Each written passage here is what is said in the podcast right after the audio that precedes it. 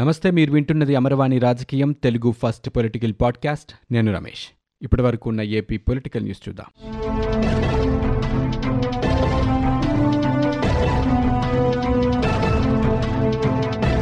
కరూ జిల్లాలో ప్రతి కుటుంబానికి జాతీయ గ్రామీణ ఉపాధి హామీ పథకం నరేగా కింద వంద రోజుల పని దినాలు కల్పించేలా చర్యలు తీసుకోవాలని ప్రభుత్వ ప్రధాన కార్యదర్శి జవహర్ రెడ్డి అధికారులను ఆదేశించారు. సచివాలయంలో ఆయన పంచాయతీరాజ్ గ్రామీణాభివృద్ధి శాఖలపై సమీక్షించారు. గృహ నిర్మాణ లబ్దిదారులకి తొంభై రోజులు విధిగా పని దినాలు కల్పించాలని సూచించారు.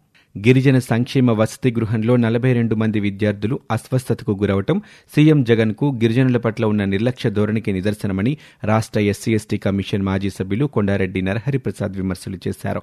వైకాపా పాలనలో గిరిజన విద్యార్థులు అస్వస్థతకు గురవటం పరిపాటిగా మారిందంటూ ఆయన ఒక ప్రకటనలో మండిపడ్డారు. ముఖ్యమంత్రి జగన్పై కోడికత్తితో దాడి కేసును విశాఖలోని సీబీఐ న్యాయస్థానం ఏప్రిల్ పంతొమ్మిదికి వాయిదా వేసింది. ఈ కేసులో నిందితుడు జనిపల్లి శ్రీనివాసరావు దాదాపు ఐదేళ్ళ తర్వాత ఇటీవలే బెయిల్పై విడుదలైన విషయం తెలిసిందే. నిందితుడి తరపున న్యాయస్థాన వాదులు పిచ్చుకల శ్రీనివాసరావు సలీం హాజరయ్యారు. శ్రీనివాసరావు నిర్దోషిగా బయటకు వస్తారంటూ వారు ధీమా వ్యక్తం చేశారు.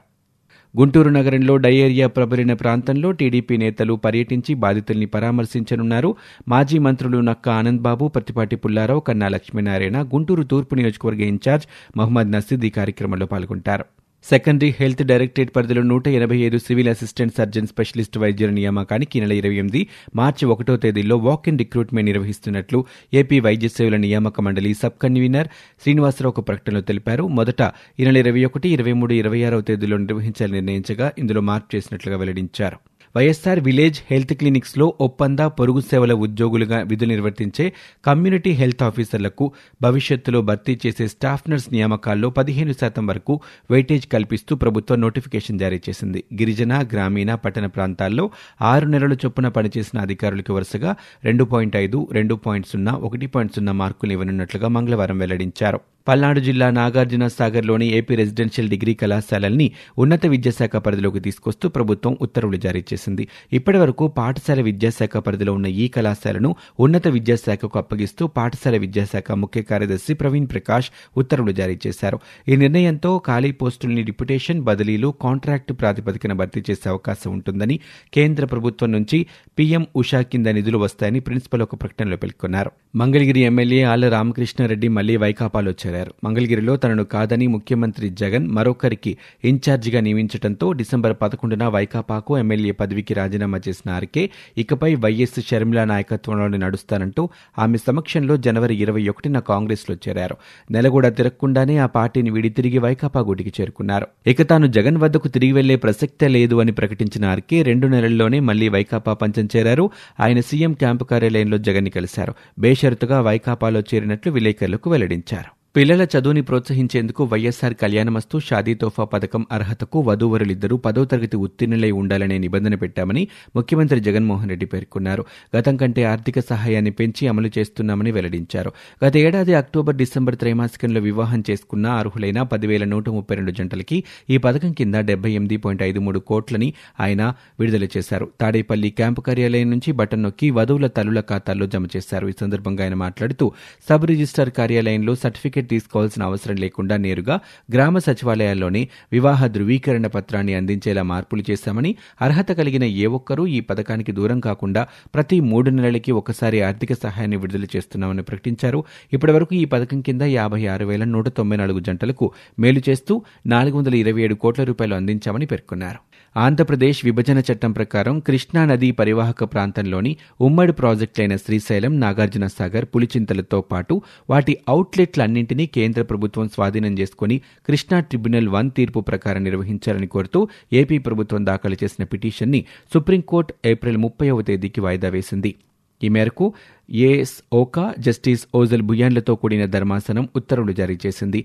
తమ తరపున హాజరు కావాల్సిన సీనియర్ అడ్వకేట్ జయదీప్ గుప్తా కోర్టుకు రావడానికి ఆలస్యమయ్యే అవకాశం ఉన్నందున విచారణని కొద్దిసేపు వాయిదా వేయాలని ఏపీ ప్రభుత్వ తరపు న్యాయవాది ధర్మాసనానికి విజ్ఞప్తి చేశారు.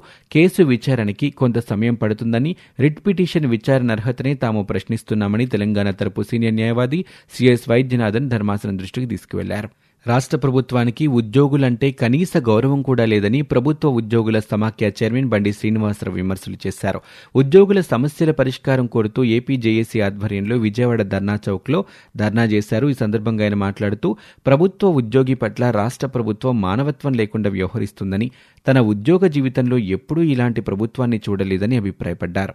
రాష్ట్రానికి ప్రత్యేక హోదా విభజన హామీలు నెరవేరుస్తామని ప్రజల్ని నమ్మించి అధికారం చేపట్టిన జగన్ ఇప్పుడు కేంద్రంలో బీజేపీ ప్రభుత్వానికి రాష్ట్ర ప్రయోజనాల్ని తాకట్టు పెట్టారంటూ వివిధ పార్టీల నేతలు ఆగ్రహం వ్యక్తం చేశారు. బీజేపీ ప్రభుత్వానికి మద్దతునిచ్చే వైకాపా టీడీపీ జనసేన కూటములకు వ్యతిరేకంగా సిపిఐ సిపిఎం ఆధ్వర్యంలో విజయవాడలో సదస్సు నిర్వహించారు. ఈ సందర్భంగా సిపిఐ జాతీయ కార్యదర్శి నారాయణ మాట్లాడారు. ఇసుక ఇళ్ళ స్థలాల్లో జగన్ ప్రభుత్వం అవినీతికి పాల్పడిందని నాసిరకం మద్యం తెచ్చి ప్రజల ఆరోగ్యంతో చెలగాటమాడుతోందని బీజేపీకు ఏపీలో ఒక్క సీటు లేకపోయినా పరోక్షంగా రాష్ట్రాన్ని పాలిస్తుందని తమకు అనుకూలంగా లేకపోతే నేతలపై ఈడీ సీబీఐ దాడులు చేస్తుందంటూ ఆయన మండిపడ్డారు.